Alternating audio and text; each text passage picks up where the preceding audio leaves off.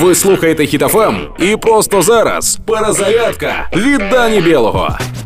Прикиньте, в Росії змінюються наративи. Вони спочатку казали, що це не війна, а так звана спецоперація з денацифікації та демілітарізації. А нещодавно сказали, що основні цілі це забезпечення миру у так званих ЛНР та ДНР.